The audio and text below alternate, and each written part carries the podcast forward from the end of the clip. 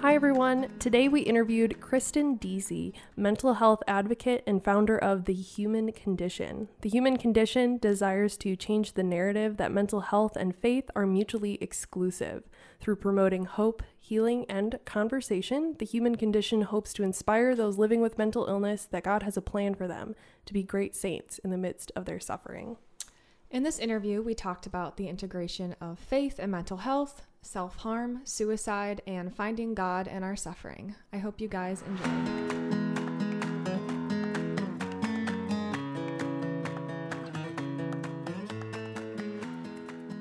Hi, Kristen. Thank you so much for coming on our podcast. I discovered you actually somehow on Instagram. I'm not even sure how I found your account, but I found the human condition first. And I was just really intrigued by um, the human condition and this organization because I myself have struggled with mental health issues and have faced a lot of stigma in the Catholic world. And mm-hmm. I know that Megan has as well in the Christian world. So, yeah, we just wanted to talk about yourself, your own story, and um, the human condition, the organization that you started.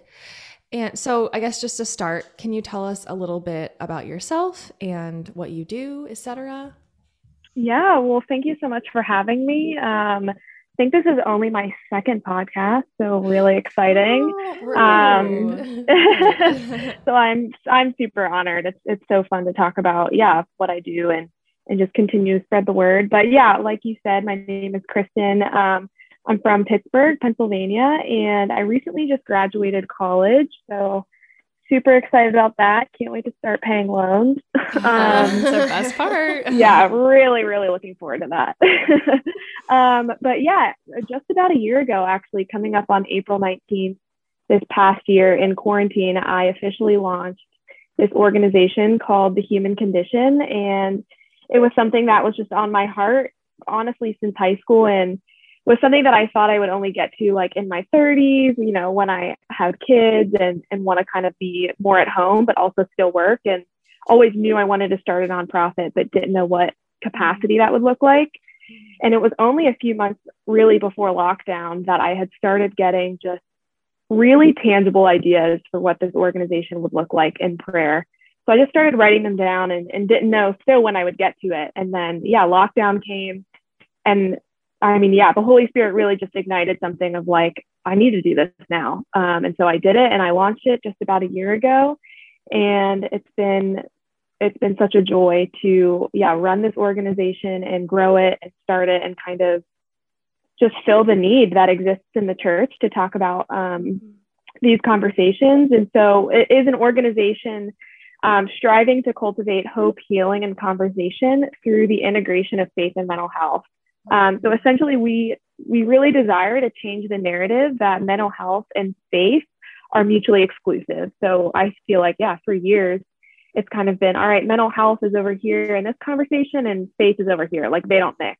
Mm-hmm. But actually, it's quite the opposite. I mean, there's so much overlap and there has to be an overlap. Um, you know, the Lord has made us mind, body, and soul. So why would He not want to deal with our mind? And why are we really ignoring the things of the mind? Um, so through promoting hope, healing, and conversation, um, the organization really hopes to inspire those living with mental illness, and honestly, all those, but especially those with me- mental illness, that God does have a plan for them, and that's to be a saint, um, especially in the midst of their suffering. Um, so that's that's kind of a little bit about the organization. Um, yeah. I think that's so so needed, and I love you know just your phrasing in that, you know, inspiring those to, you know, to live in hope and healing and also mm. promoting conversation. I, I think those mm-hmm. are just mm-hmm. three really, really great pillars.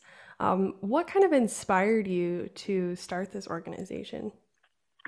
Yeah, so I kind of, um, I always grew up as a sensitive child, and um, I think a lot of times, like with parents having sensitive children, they just kind of they just kind of ignore not ignore but they just think they're child sensitive and don't ever really look deeper into that of like you know maybe she is dealing something with something a little bit more clinical mm-hmm. um, so i just think i was always dismissed as a sensitive child Um, but I do think there were probably some missed flags of some early depression, some early anxiety. And so just because it, it was so untreated and, and, undiagnosed for so long, it really started to escalate towards um, high school. Mm-hmm. And um, I think, yeah, it's again, high school is another easy time to dismiss a lot of things. You know, you're hormonal, you're a teenage girl. Um, you know, oh, there's yeah. a lot of transition say, like, and change. the worst. Like, I would never oh, go back. I think high schoolers have it like worst. so bad. It's horrible. it's terrible.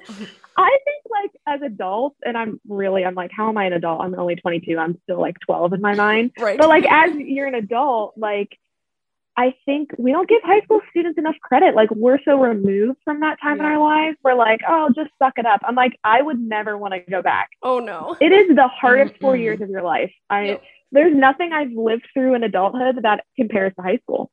I'll just say it. High school's the worst. Don't yes. send me back.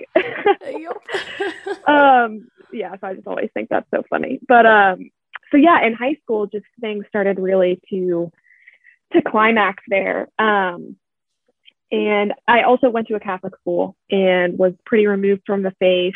Um, especially, I think, in the midst of suffering, it's hard to reconcile with this God who, you know, is supposed to be like all rainbows and butterflies, and you're experiencing experiencing living hell. And I'm like, how is this man like letting me go through all this pain? Like, this just doesn't make any sense.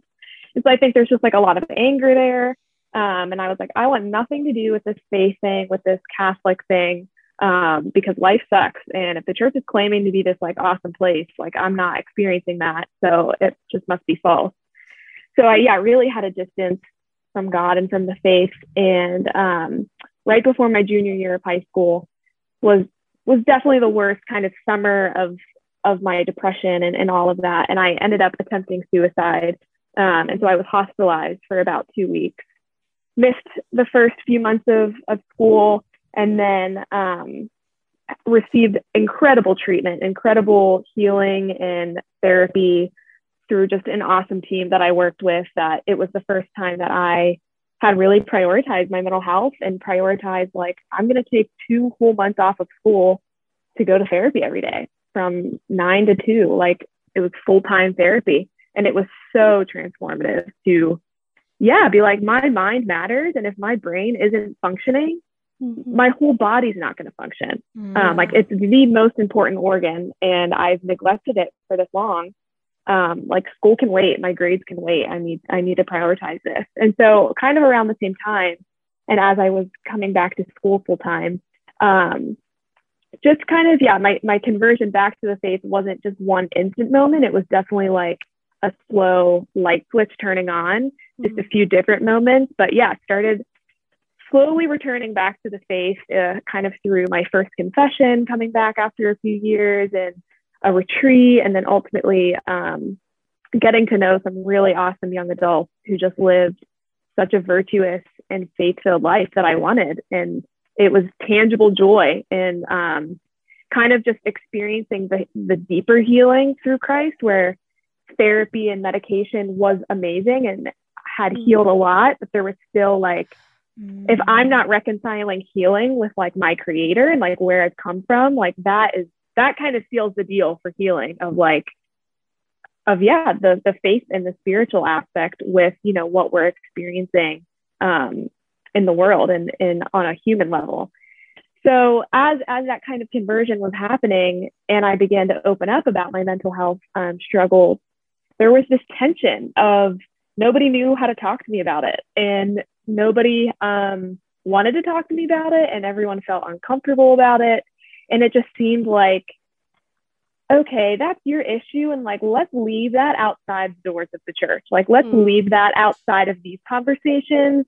And there was just and nothing was super explicit but it's so subtle just kind of like comments or or lack of saying anything. Like you can kind of pick up on people don't want to talk about this. People are uncomfortable and people kind of think less than of me because of these struggles. Mm-hmm. Um, and then, yeah, you hear the, the classic, like, well, are you praying? Uh, like, do you trust God about this stuff? And I'm like, yeah, like I do. But also, there's a chemical imbalance in my brain. Thank you very much. mm-hmm. um, so I just, yeah, really was confronted with like, am I less than? Like reconciling these questions of, can I still be holy? Can I still be a saint? Like, can the Lord use me to do good, even though I have these issues? Um, and the answer is yes. Um, mm-hmm. Actually, He wants to use our healing sometimes as the very vehicle of our holiness and the vehicle of our sanctification. And that's that's where He speaks through um, therapists or you know professionals in the mental health field. So it just kind of was set on my heart of like something needs to exist in the church where we're bringing these two conversations together because we're we're a rejecting people and and people aren't becoming saints because they're not in the church mm-hmm. and they're not living out um, a relationship with God because they're projecting all of these lies that people are telling them about mental health. They're projecting that on God and think God thinks that about them. And just what a disservice we're doing to people as the church. Mm-hmm. Um, so that's kind of where where that inspiration came from back when I was 17. Thank you for sharing that and just your vulnerability and even sharing your own mental health journey. You know, I know yeah. it's it's not easy always to look back, but mm-hmm. it is mm-hmm. really redemptive just to see where God has brought you and the good that he's bringing out of all this suffering. Yeah. And I have a very similar story. I was listening and I was like, oh my gosh, all of this I relate to. And I feel like you were telling my story a little bit there. Um, I love that you pointed out that we are mind, body, spirit. We are a holistic being. So if something mm-hmm. is off in, our with our mental health that will affect you know our physical health our spiritual health. And we need to address you know all of those different areas to find healing. And that's something that i had to learn on my own journey.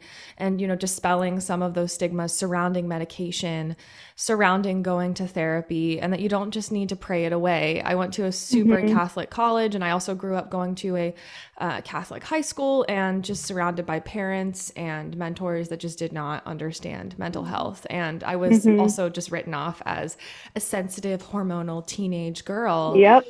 um, you know, it's crazy. You can be suicidal and be like, I want to die. And they're like, yeah, just yeah, who knew? The drama, so dramatic. oh, um, man.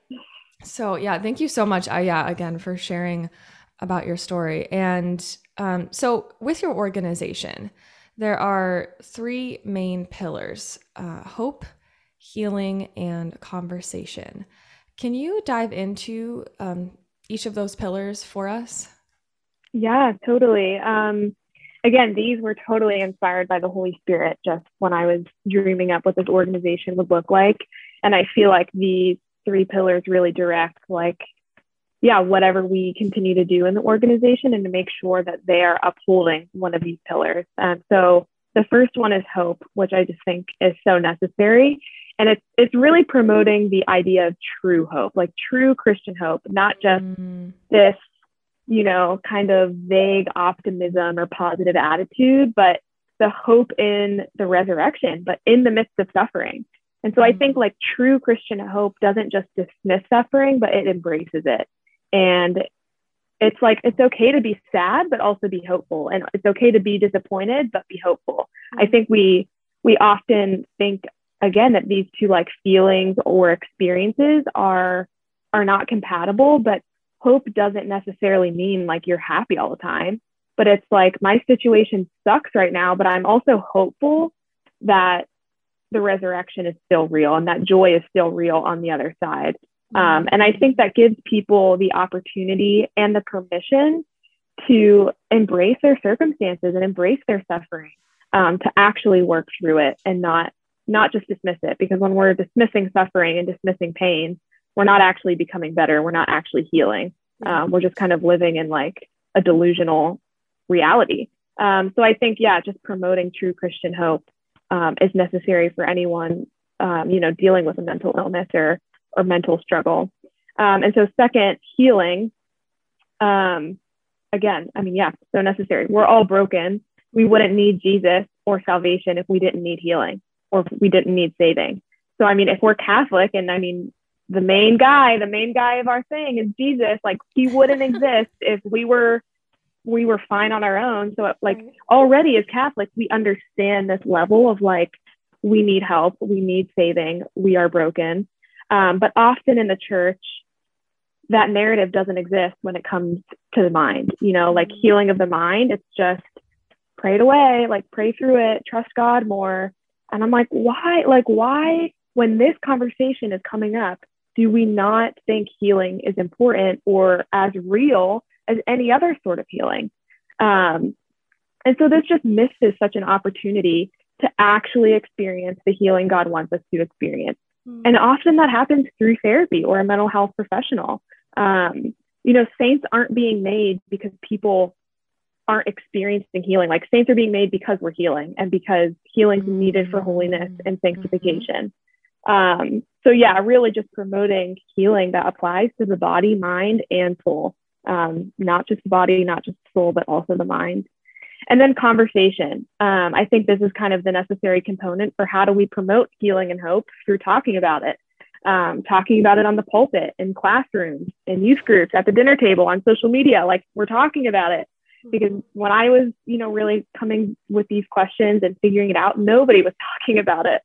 Um, so yeah, therapy and the work of healing won't be normalized or promoted until we're talking about it. Um, so really, just bringing those conversations to the light, and that's that's really done through through getting vulnerable and being okay with getting vulnerable because. Mm.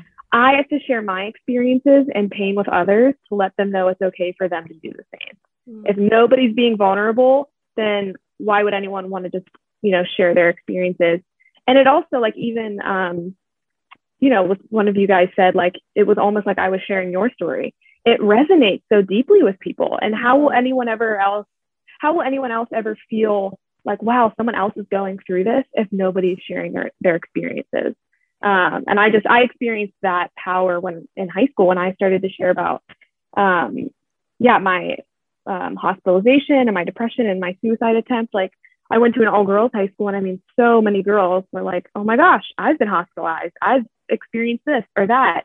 And they would have never had the permission to share if I didn't share 1st mm-hmm. um, so, yeah, conversations just so necessary at the center of this mm-hmm. to really encourage people to dive deep into their own stories, but to just, um, yeah, bring to light the conversation of mental health and faith um, integrated.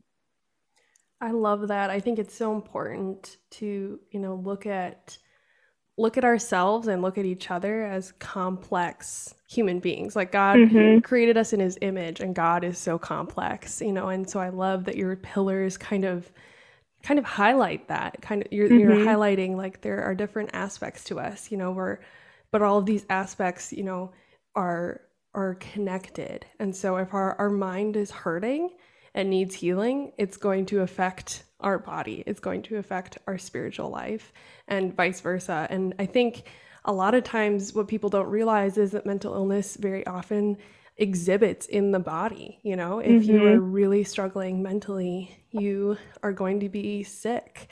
Yeah. And just because we're so trained to look at just outward symptoms, I think a lot of times mm-hmm. people will say, like, well, it's because you're not eating healthy or you're not getting enough sleep and you're not drinking water.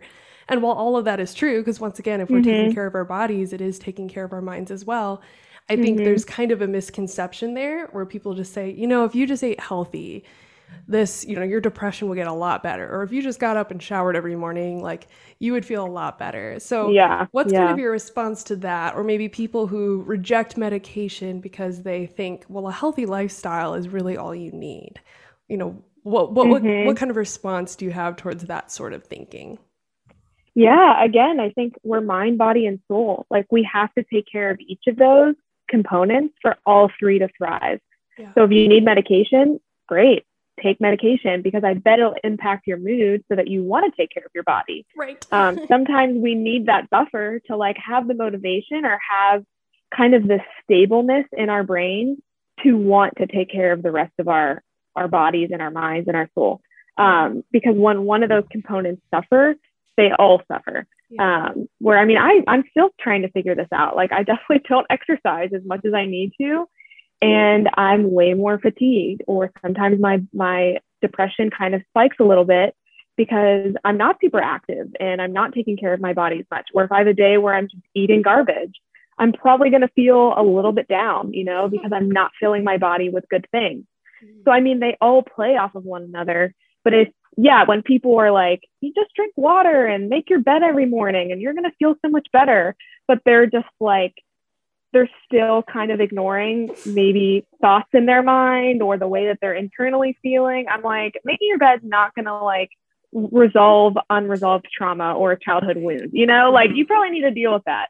Um, so I just think it's fascinating because, yeah, all of those things are important. But again, I think we haven't learned as people, like, to reconcile our emotions and feel our emotions and sit with them and like be in tune with like what's your body and your mind telling you like how are you feeling? How how are you reacting in certain situations or in certain relationships? Like yeah. that might trace back to something. Not that like we all need to like psychoanalyze ourselves but i think what misses the mark with people who just think you know eat healthy and and drink a lot of water is they're still they're still ignoring the mind. Like those things mm-hmm. do benefit our mental health, but they're not paying attention to maybe um, the narrative that they have um, kind of ignored for for many years in their in their mind that kind of just plays like you know whether it's certain thoughts that are reoccurring or um, you know whatever it might be. So I just think, of course, like eat healthy, do all the things, but like also pay attention to your mind, um, pay attention to your prayer, like what's coming up in prayer um, where we need to healthily engage all three of those components because God could have made us any way He wanted. He didn't have to make us mind, body, and soul. He could have made us body and soul, but we're being we're we're not living out of how God has created us when we're ignoring the mind, um, and we're really doing a disservice to ourselves and also to God to be like, sorry, dude, I think I know better, and this mind it, like doesn't really matter, so I'm just gonna ignore it. I think you made a mistake, you know. So um, I think, yeah, a healthy balance of all three for sure. Mm-hmm. Mm-hmm. Yeah, it's almost like treating symptoms without looking at the root cause, you know? Yeah. It's yeah. like, well, okay, why is it that my stomach hurts every single day and I can't eat mm-hmm. food? And, and why mm-hmm. is it that I'm losing my hair? And why is it, you know, instead of just being like, well, I guess I just need to do this or that to like yeah. you know, put a band aid on these problems, you know, looking at, okay, yeah something deep is affecting me like let's let's examine this let's figure oh, this yeah. out yeah i, I think i mean my whole childhood like all through middle school all mostly all through high school until i was diagnosed i mean i was seeing gi doctor after gi doctor because i couldn't yep. keep anything down i was yep. constantly in a stomach ache i mean i was always mm. sick just a myriad of symptoms that was mm-hmm. like there is something so much deeper going on here? And nobody ever asked, like, no doctor was like, how, how are you feeling? Like, are you happy? No. Like, the answer is no. Right. Where it was like, yeah, this constant anxiety. I mean, they were testing for celiac and all of these allergies because I was just a mm-hmm. constant ball of nerves where I could not eat because I was so anxious, but mm-hmm. didn't have the tools. Like, nobody was, yeah, giving me the practical tools to deal to deal with daily anxiety. Um, and it was manifesting in a physical way. Oh, um, oh, yeah. where yeah we just ignore those things so much.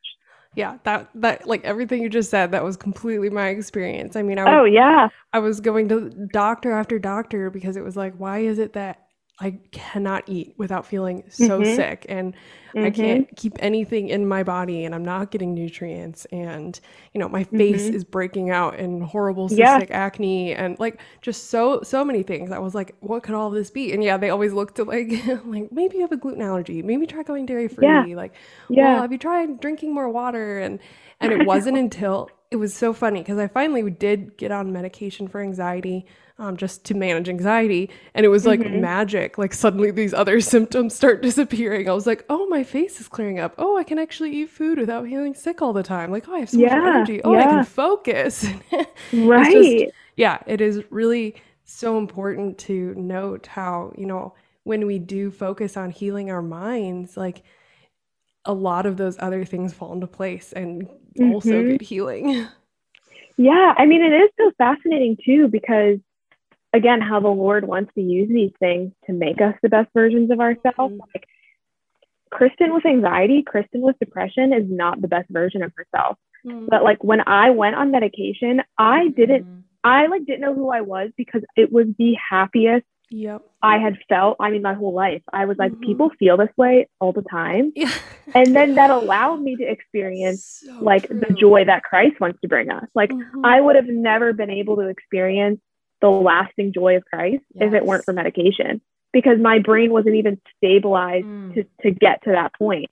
so it's just it's so incredible like why wouldn't we want people to go on medication and yeah i think it is probably overprescribed and there needs to be a caution with it Mhm, um sure. you know obviously like don't just go on it by yourself like go on it with a doctor and everything but i mean it's just transformative at, at what people are missing out on Mhm. and who they actually are without you know these chronic debilitating illnesses of the mind um it's just yeah it's pretty incredible Yeah, I remember my doctor. Thankfully, I had a really good doctor, but I was really scared because a lot of these stigmas had really gotten to me, and I was like, I don't Mhm. like I don't want to be dependent on something, and mm-hmm. and she was just you know so like patient with me, but she's like, we're not adding something, we're replacing something that's missing that you Yeah. need. And Yeah. she was like, I'm not gonna pressure you, but I just want you to know that I think this is gonna change your life, and she was Mhm. right. yeah oh my gosh yeah so I- true I faced so many stigmas and myself had so many stigmas surrounding starting to take medication. And I had that same feeling where I was like, wait, people feel like this all the time. They don't constantly fear the worst thing happening Mhm, or think Mhm. about dying. And it, yeah it drastically helped my physical health. I could work out. I could take care of myself better in that way. Exactly. Before, you know, I actually I was working out. I was eating super healthy because I faced like the other stigma of, you know, just drink more water, do this, go yeah vegan. yeah I was vegan for a while and that was is what's going to fix your mental health and it was like I got to a point where that didn't even help me at all anymore. I was so Mhm. depressed, so suicidal and then I started taking medication and I was like, "Oh my gosh, this was the baseline that I needed for all these other things like healthy Yeah. eating, exercising, therapy, prayer, all Mhm. of these things to actually work because something is just really off in my Yeah. brain. And I had the same Mhm. experience of being like, I don't even know who I am. Like I I grew up, you know, because I didn't get help from a very young age as I should have because of these stigmas, but just with depression, anxiety, and I thought that was me. That was a part of my Mhm. personality, that I was just this pessimistic, anxious, Yeah. over dramatic person.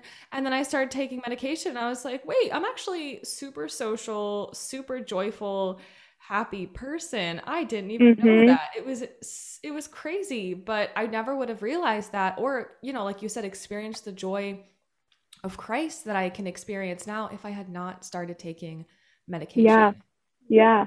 And that, I mean, this is kind of going on a tangent, but I think it is important because a lot of people will ask me, like, well, what is, um, you know, how do you tell if it's just like spiritual warfare or actual mental illness? Mhm. And I mean, I don't know. I think every person, you're going to have to personally discern that and figure that out. I think For it's kind of hard to tell. But I mean, how easy is it for the enemy to use that? Like you were pessimistic and thinking you're this overdramatic person. Like how easily can the enemy enter into these real sufferings of the mind and real illnesses and twist them to be like, this is my identity. I am depressed.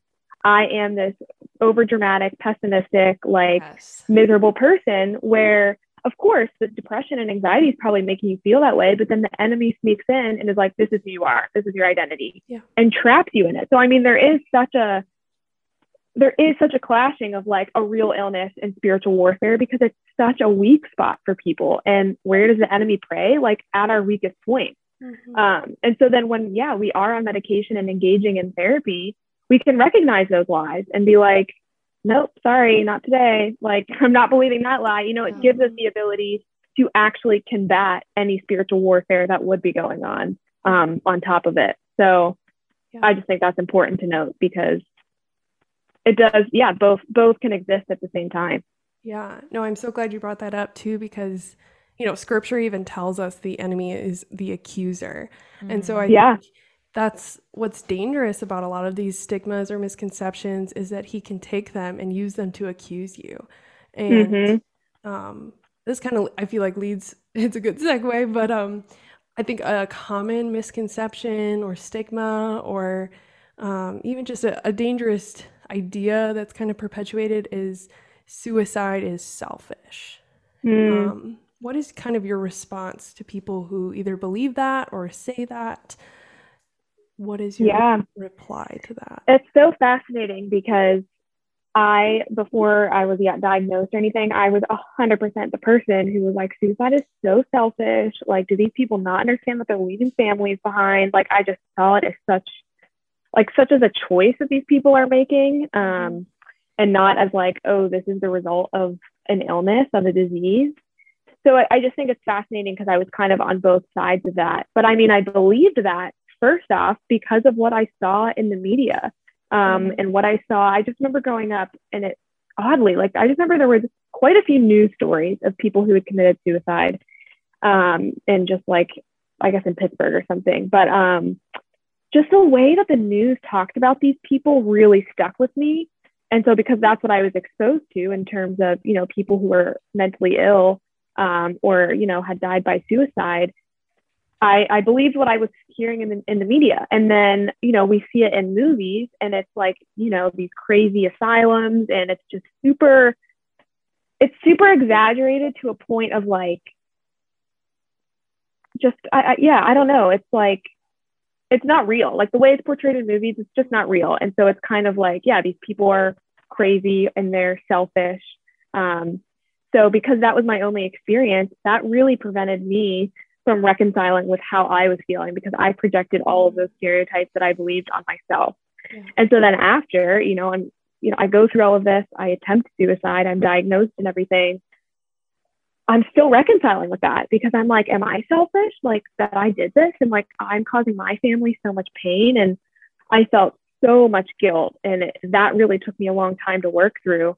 Um, and then, you know, finally working through that, I realized like, no, suicide is real and it's a real side effect of mm-hmm. of these these problems that especially if they're going undiagnosed or untreated.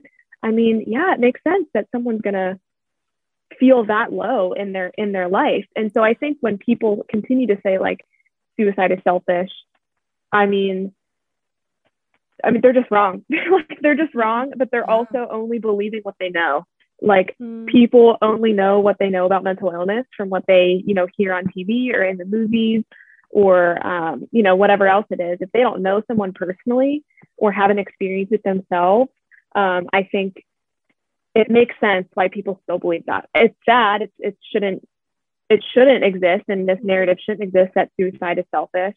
Um, because yeah, I mean, it just goes to show like at what how much of a miseducation we have on these issues. Mm-hmm. Um, and I remember, I think this was as I was coming back into the church um, at my high school, they would give us like these examination of consciences to read before confession. And oh my gosh, do these examination of consciences need updated because mm-hmm. oh yeah, it was just I was like, and I think that's when I started really struggling with this idea because I think one of the the questions was like, have you ever harmed yourself? Have you ever like attempted suicide or um, engaged in like you know like eating disorder behaviors or whatever else? And I was like, this could be so so like I don't even know the word, just someone who's struggling with these issues and wasn't at the point where I was kind of with dealing with them. I mean, that could really push someone away. And it oh, yeah. it does, you know, like really reading does. those on an examination of conscience and feeling like, oh my gosh, is this disease and what this disease caused me to do? Is that a sin? Like, mm-hmm. and I am sin because of this sickness. And, you know, I'm no theologian, but like, no, like you're right. sick, no. you know, like um, your your um, intellect is impaired, your free will, I think, is impaired if you're really suffering with some of these issues. So I just think, yeah, I mean, we really need as a as a church to deep dive into these conversations because what do we believe like about about these people? Um, like if we believe this sickness and this disease is real, then like in no way is that a sin because I mean, their mind is impaired. Um, like, in no mm-hmm. way are they selfish or making this decision on their own. Um, and yeah, I just I know so many people who that that narrative really affects, and it, it definitely affected me for a while. And I held a ton of guilt for like, oh my gosh, how could I be so selfish? Like, my family, like how how painful that must be for them, and it's all my fault. And yeah, it, that's just a very dangerous kind of sentiment that I think a lot of people continue to believe. Um, that I mean, it's only going to be through conversation that we that we dismiss that um, and really proclaim the truth to people about what what these illnesses are. Yeah, there's there's still a huge misconception that the Catholic Church teaches that anyone who commits suicide automatically goes to hell. Mm-hmm. And if you read the catechism, that, you know, it's what they said. No, we don't know if they go to hell or not because mm-hmm. even though suicide is, you know, categorized as a mortal sin, the person very likely was dealing with um, their mm-hmm. free will being affected, their intellect being affected, mm-hmm. and you know, sickness of the mind. And I remember, so when I was uh, 13, my cousin committed suicide. And mm. as a 13 year old, you don't know how to deal with that. And I was surrounded right. by people who also did not understand mental health, did not understand how to deal with that. He was bipolar and had struggled for since he was very young and was just never properly yeah. treated. And I remember thinking like that was just so selfish of him. You know, as a little 13 year old, mm-hmm. I didn't, yeah. I didn't understand. And that's what I was hearing around me. And I, you know, would I would always pray for his soul and pray for him, but I, I didn't mm-hmm. know where mm-hmm. he was. Um, and I guess I still don't. But yeah, yeah. And then, you know, when I got to high school and especially into college, when I started actively struggling with suicidal thoughts and um planning, you know, and wanting to commit suicide, I remember just opening up when I was at my very worst to someone and they berated me. They said, That is just so selfish of you to even be thinking about that. Like your sister, yeah. your mom, how could you think that? And in, in me, I was like, it just made me feel worse. I was like, I feel mm-hmm. like I already feel like trash, like the scum of the earth because I'm severely depressed. And you're just making yeah. me feel worse. Like you're making me even push further to that of like I don't even know what to do. I don't want to talk to anyone else about this. Right. And right. that was so much of the response that I got and it's just so horrible and I know that's what so many people are also hearing. Mhm. Yeah, and it's and it's tough because yeah, I mean, I heard the same thing of like, you know, well, so many people love you, and yeah, like just kind of guilting you into that mindset. And I know they're coming at it with good intentions, mm-hmm. like people just aren't equipped to handle these situations. And it's because, I mean, we don't talk about them. We don't know. Um, yeah, nobody's been told like what are the right things to say. And I think that can differ person to person of what is a good thing to say or not.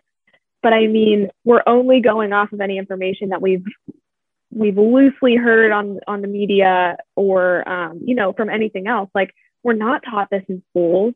We're definitely not talking about it in church. Um, so of course, like the way people are going to want to help is to kind of try to remind you of like who you're leaving behind, but that's actually mm-hmm. probably the worst thing to do. Um, so it's yeah, it's really tough because I think people are coming at it with good intentions, but often those good intentions are a lot more harmful than they than they think they are. Um, yeah, I, I remember that as well. Like not wanting to open up to anyone because anything that anyone else would say was just making me feel worse about the situation.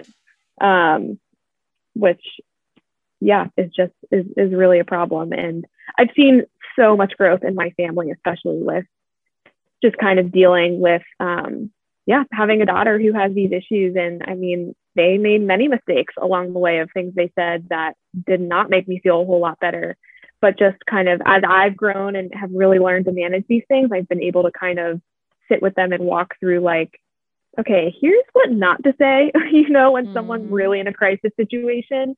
Um, and here's what is probably best for them. And I think that's what it's going to take is again, yeah, through, through vulnerability. And it, it does suck because so, so often I was like, I'm going through all of this healing and therapy and I'm changing and I'm doing the work and you guys aren't doing anything. Like you're still doing the same stuff you were doing, you know, a year ago.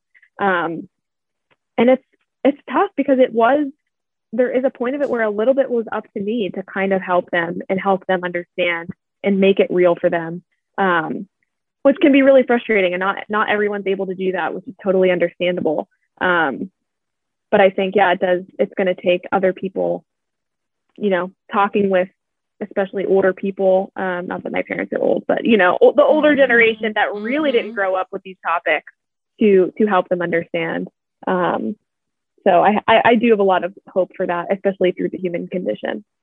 Yeah. And unless you've been in that place of being that low, of thinking about or planning suicide, it you can't understand that the person is just not thinking rationally, is not thinking yeah. logically, is not thinking yeah.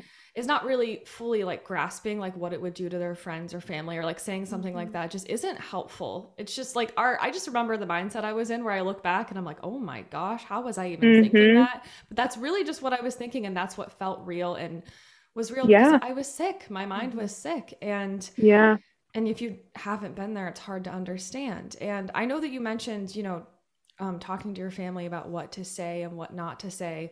But, you know, for our listeners and anyone who might be dealing with this or having someone in their life that doesn't know what to say um, to them that is really struggling with their mental health, what do you think is, you know, helpful to say to someone that is really struggling? Yeah. Um, hmm. That is a good question because I think it is so personal. Like, mm-hmm. you know, the way that I need to be assisted, especially if I'm, you know, really at a low point, I think the way that every person needs to be assisted could look a little bit different of, you know, kind of like our love languages, like what's the best way that I need loved in this situation. Mm-hmm. And so I think, at least for me, and I think I think this is a lot for men. Like men want to fix things. So, you know, I will express to my dad or, you know, my fiance and they kind of just want to like solve the problem.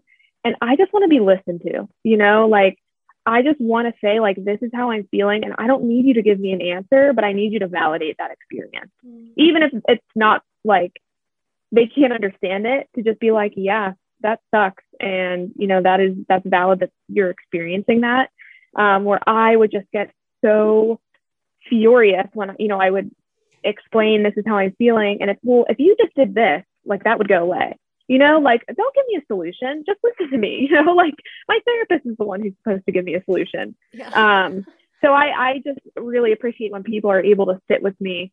Um, and sometimes that just means not saying a lot and just just listening. Um, I think even as I've kind of been the person where people come to as they you know express their their struggles or whatever they're going through it is a temptation. Like as humans we want to fix and get people out of their situations and out of their suffering. Um, but sometimes that can only push people away a little bit further. They just want to be received. Um, so i just kind of try to remind everybody of that of like just receive the person. It's it's not about you but just like listen to them. Um, and then i think another thing is if that person's in therapy like care about their therapy like what ask them what's going on in therapy. And you know they can share it to the level that they want to share but i think you know having parents or having friends that are like interested of like you know how's therapy going? Like are you learning anything? Like um you know what are some new skills that you might be learning? Um anything that you think could be beneficial to me like skill wise um, i think that can be really helpful. I mean it's just like you know you go to a doctor's appointment to get tests done or whatever and like your parents are probably gonna be like, hey, how those those tests come back? Like how'd that lab work? How'd that doctor's appointment come back? So I think showing that same interest of like, this is your child's well-being.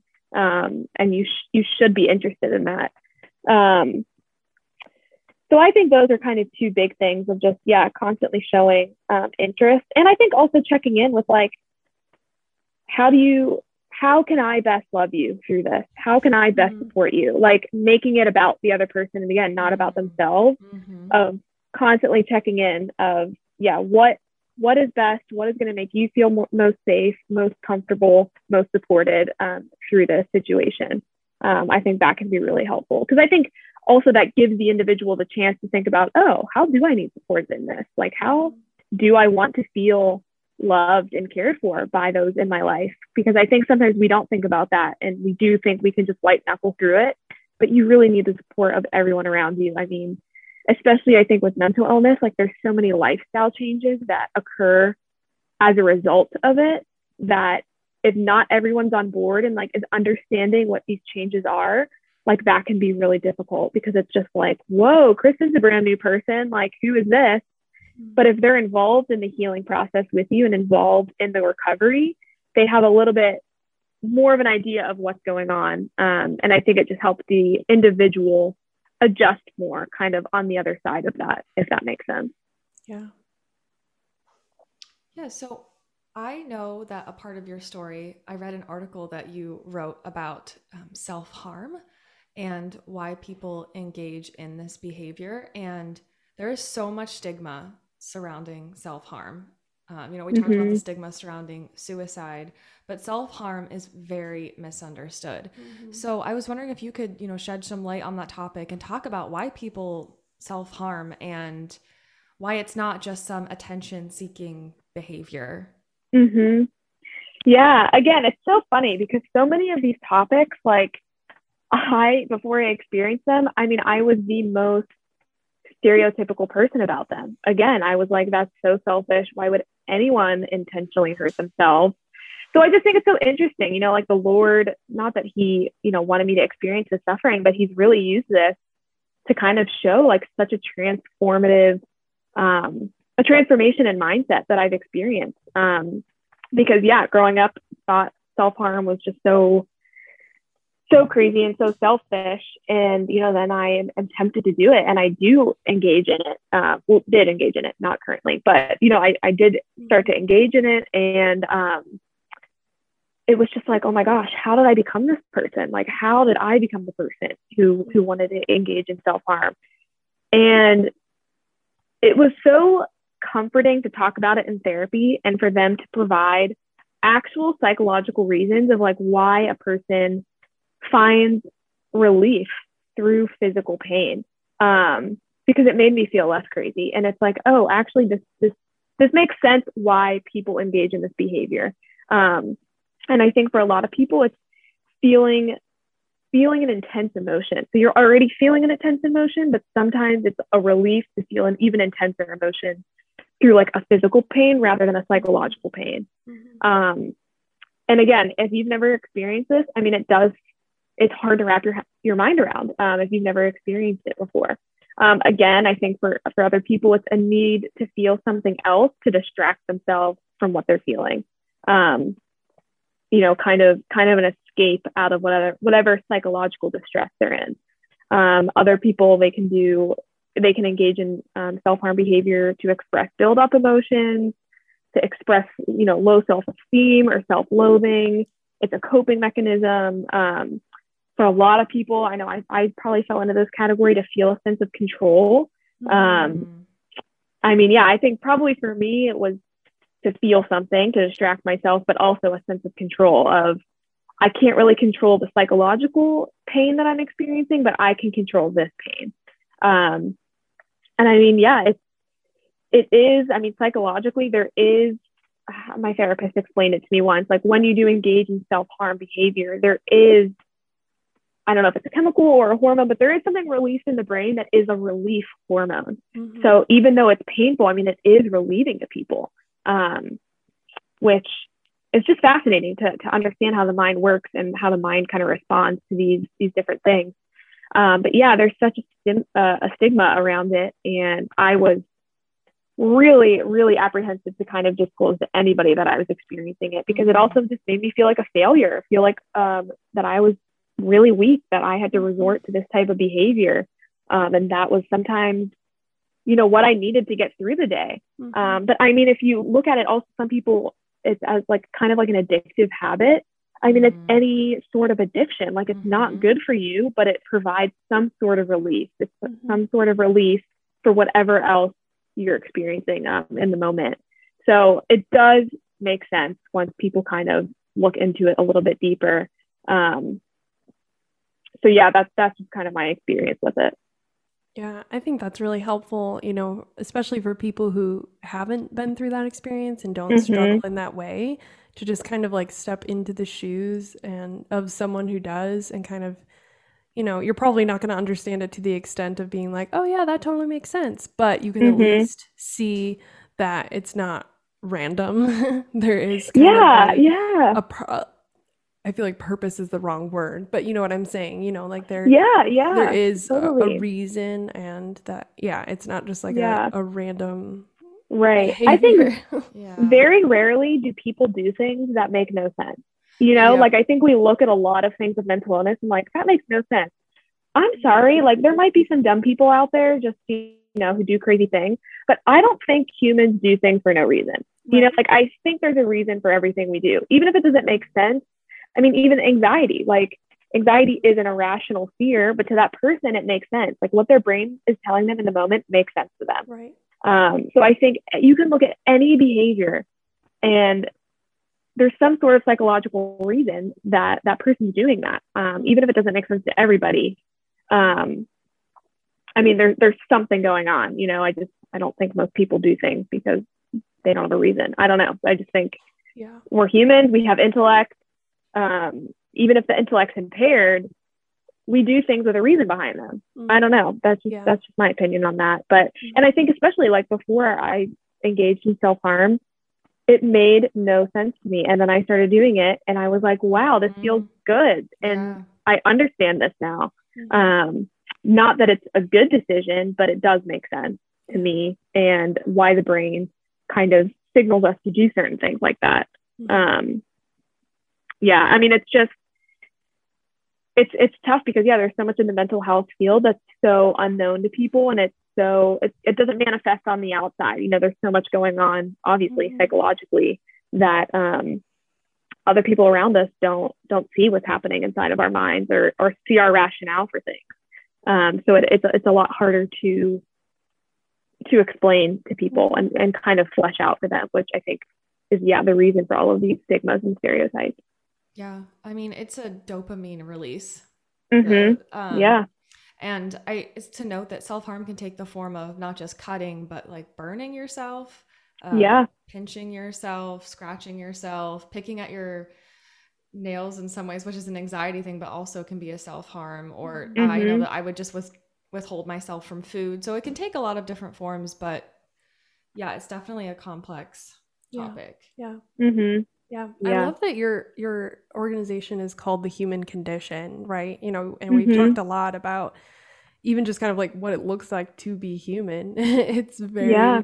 complex and um I think it's it's really neat that you emphasize um that no one's exempt from suffering, whether Mhm. physical or mental, that it's, you know, part of our human condition. And I even think of Jesus himself became human. He Yeah. the incarnation i think is just so such a tangible reminder that the lord is near to us in our suffering and you know i i, think you note on your website too that you know the saints too were very Mhm. very Yeah. knowledgeable when it came to suffering um so for you personally in your own life how have you seen yourself grow closer to god through your struggles with mental illness Yeah, I think um, it really came from this place of, you know, when I was when I was really struggling and, and feeling far from the Lord, I blamed so much of my suffering on Him. Um, and you know, I was like, why, you know, why am I experiencing this? Like, not only is this suffering affecting me, but it's affecting my family. Um, and how could you allow me to go through this? And that kind of yeah allowed me to grapple with like what is the human condition? Like what does it mean to be human? And i mean to be human like we're guaranteed suffering. And whatever that Yeah. suffering looks like it's going to look different for everybody. But some of that suffering for people is going to manifest you know through through mental struggles and through mental illness. Um and so kind of you know grappling with just the overall question of suffering um, on this retreat that i was in in high school i just at, at the time, I don't think I had the words or really the, the theological understanding for what I was experiencing, but I just remember kind of recognizing for the first time that it's through suffering where we're closest to God. Like it was the point of suffering that He paid the price for our salvation. Like He could have paid the price for our salvation through a walk in the park if He wanted to, you know, but He decided to die. Like He decided to endure physical human pain to redeem us. So it's it's through that pain, it's through that pain on the cross where we're closest to Him in our own suffering, um, because that is what that's the means He used to redeem us. Um, so it's likewise for us, it's our own suffering that we're re- that we can be redeemed and offer it up to Him, and and where we're closest to Him and where He's glorified. So again, I don't think 17 year old Kristen really understood that, but I just remember feeling like suffering is almost a privilege. And it's a privilege we're guaranteed like on this side of heaven we're all guaranteed to suffer but it's what do we do with that suffering Hmm. um, and how how are we made holy through it? Um, and so just yeah i remember then kind of just being able to experience the lord a lot more through my struggle with mental illness. And before it was just very separate but then kind of after that it just became so intertwined and i i saw him a lot more in it because um, it just it deepened my prayer life. It helped me understand more of who I am, um, and it allowed me to yeah, just tend to these deep wounds that were preventing me from a deeper intimacy with the Lord and that were causing me to not be the best version of myself. Um, and that goes for everyone. Like, you don't have to have a mental illness to experience that. Like, we are all wounded, we're all bro- broken. So it's through, yeah, healing um, that we're actually going to grow closer to God because these wounds kind of act as like blind spots and we act out of them, we sin out of them. Um, so it's not until we recognize them that that they're going to be tended to and that they're, that they're going to be healed. Um, mm-hmm. and so on top of, you know, the diagnosable clinical depression and anxiety, I was, you know, tracing back just a lot of these past experiences that were really affecting me and that were also heightening my depression and anxiety. Um, and so as a, as a result and of overcoming them, um, I mean, yeah, my prayer life grew so more, so much more. Um, there was such a, a, deepening of intimacy there. Mm-hmm. um, and i learned so much about myself of like the unique the unique way that i've been created. Like i'm not like anyone else. The way that i think and perceive the world around me is so unique to me. And it was through therapy that i learned like you learn how your brain works and you learn the way that you um yeah like live in this world and perceive the world and the way that you interact with others um and again, like we heal a lot, just all of that, understanding that just allowed me to become a, a, a more integrated person. Again, mind, body, and soul. I was able to to integrate all of these components, um, and the healing that resulted. It wasn't just for me, but to be a better gift of myself for those around me, um, which is our ultimate vocation. Like our vocation is to love, which is to give ourselves completely as a gift. And so healing allowed me to be able to, to be the best gift for others in my life, um, to give myself more freely and, and more wholly, um, and not just give this.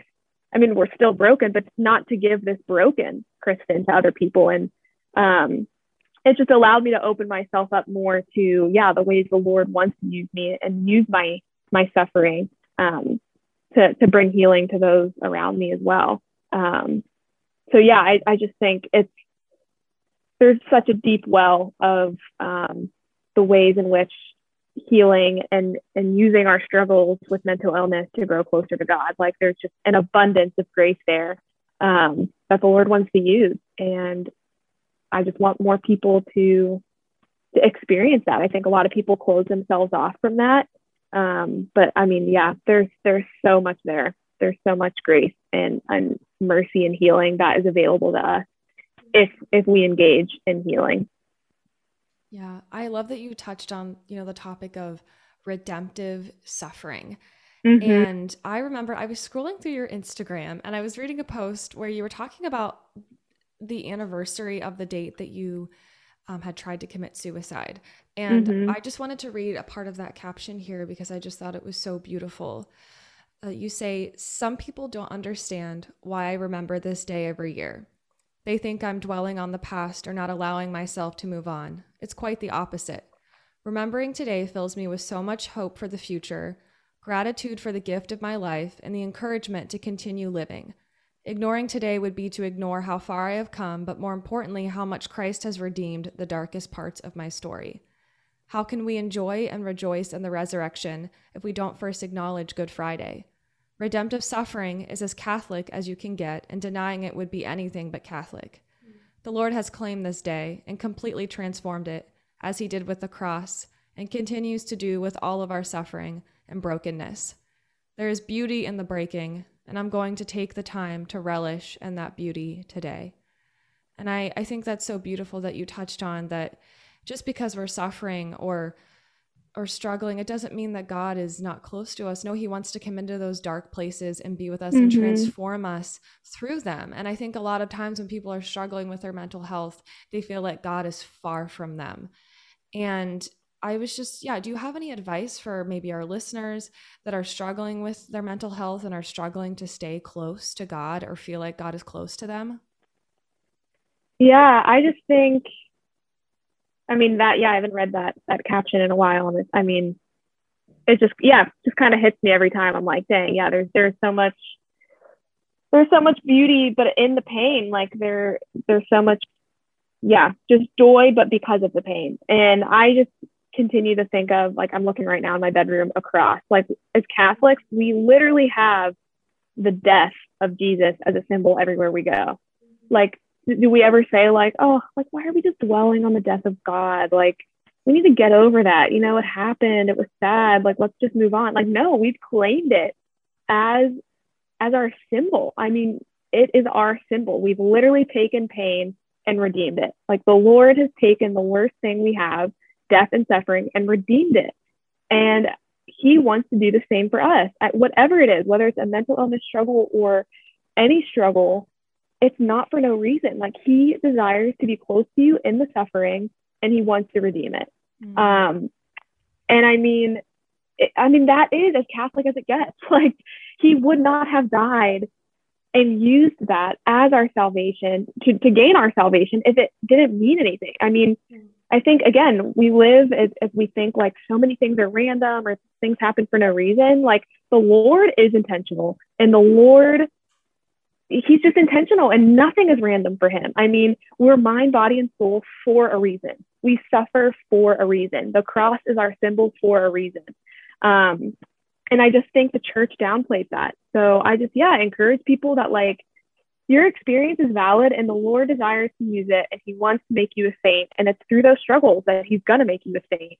Um, yeah, I just, I mean, that's just what encourages me every day of if I'm not suffering today, I'm probably doing something wrong. And not that I want to suffer, but like suffering is a privilege and the Lord is close to us when we suffer and he allows us to suffer to make us great. Um, you know, don't go out there looking for suffering. Like it'll come.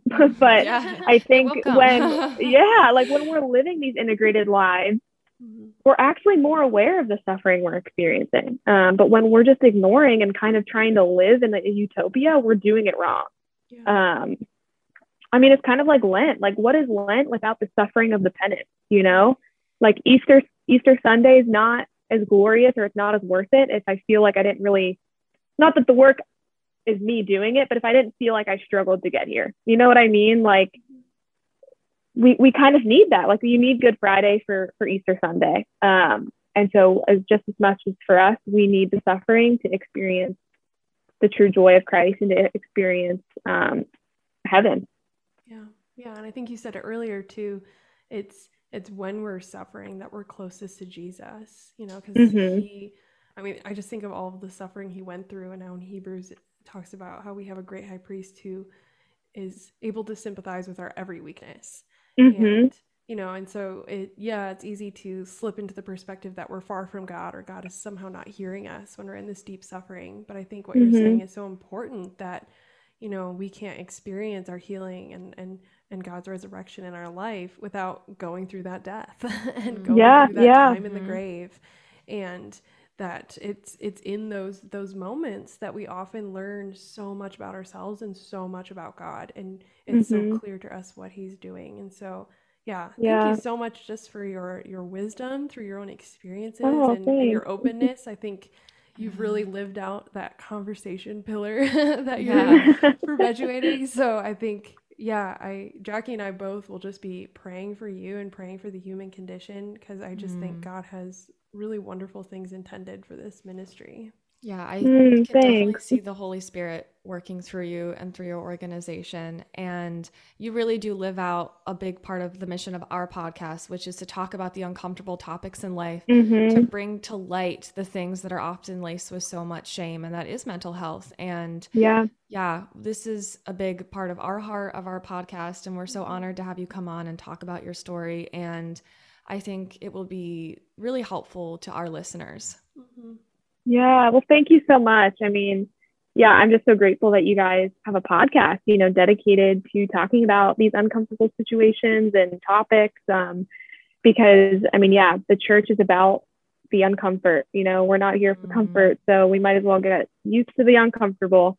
Um, yeah. And I'm just, yeah, I'm just so grateful that um, you've given me the space to share about my story and about the human condition.